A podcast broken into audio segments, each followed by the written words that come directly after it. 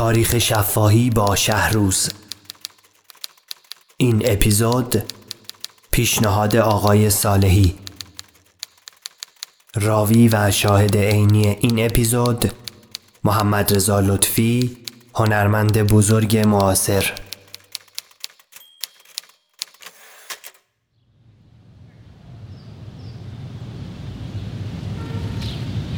تابستان 1338 گرگان.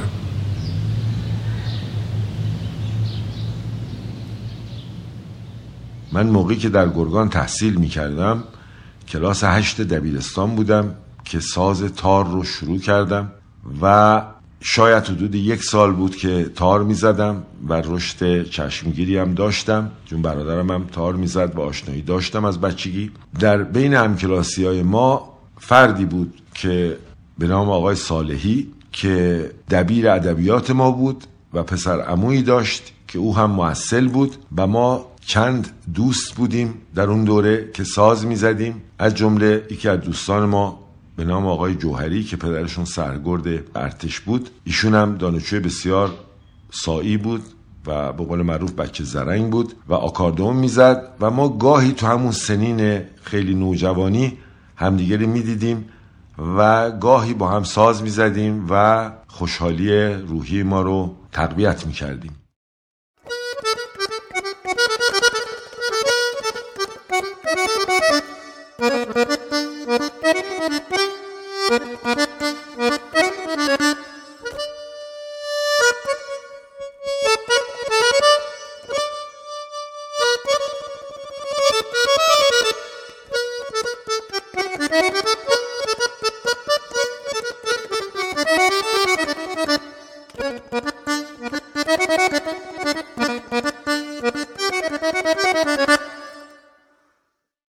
یک روز که من رفتم به منزل این دوستم که همیشه آکاردون می‌زد گفتم خب آکاردونت بیار ساز بزن. گفت من دیگه ساز نمی‌زنم. هرچی سوال کردم چرا به من توضیح قانع کننده ای نداد. خیلی تعجب کردم. حدود چندین ماه از این داستان گذشت.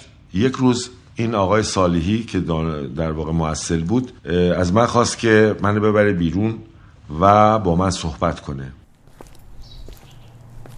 ما رفتیم در این گرگان پارس که تازه تپ خاکی بود هنوز ساختمان زیادی توش درست نشده بود. اونجا خیابان بلندی بود اونجا قدم زدیم تابستان بود هوام گرم بود. ایشون صحبت کردن مقدمی چینی کردن که بله موسیقی در اسلام حرامه و شما نباید ساز بزنین و آقای جوهری هم در واقع دیگه نمی‌زنن. و ما یک گروهی هستیم مسلمان و روی ادبیات و فرهنگ و, و مسائل اجتماعی کار می‌کنیم و شما هم اگر دوست داری به گروه ما بپیوند. اما شرطش اینه که اگر به گروه ما می‌خوای بپیوندی و علاقمند هستی باید مثل آقای جوهری ساز زدن کنار بذاری و در گروه ما موسیقی حرامه.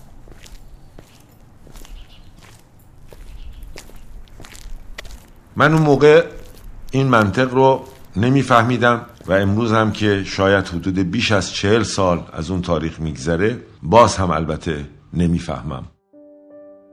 من به حال قبول نکردم. من به حال قبول نکردم. قبول نکردم.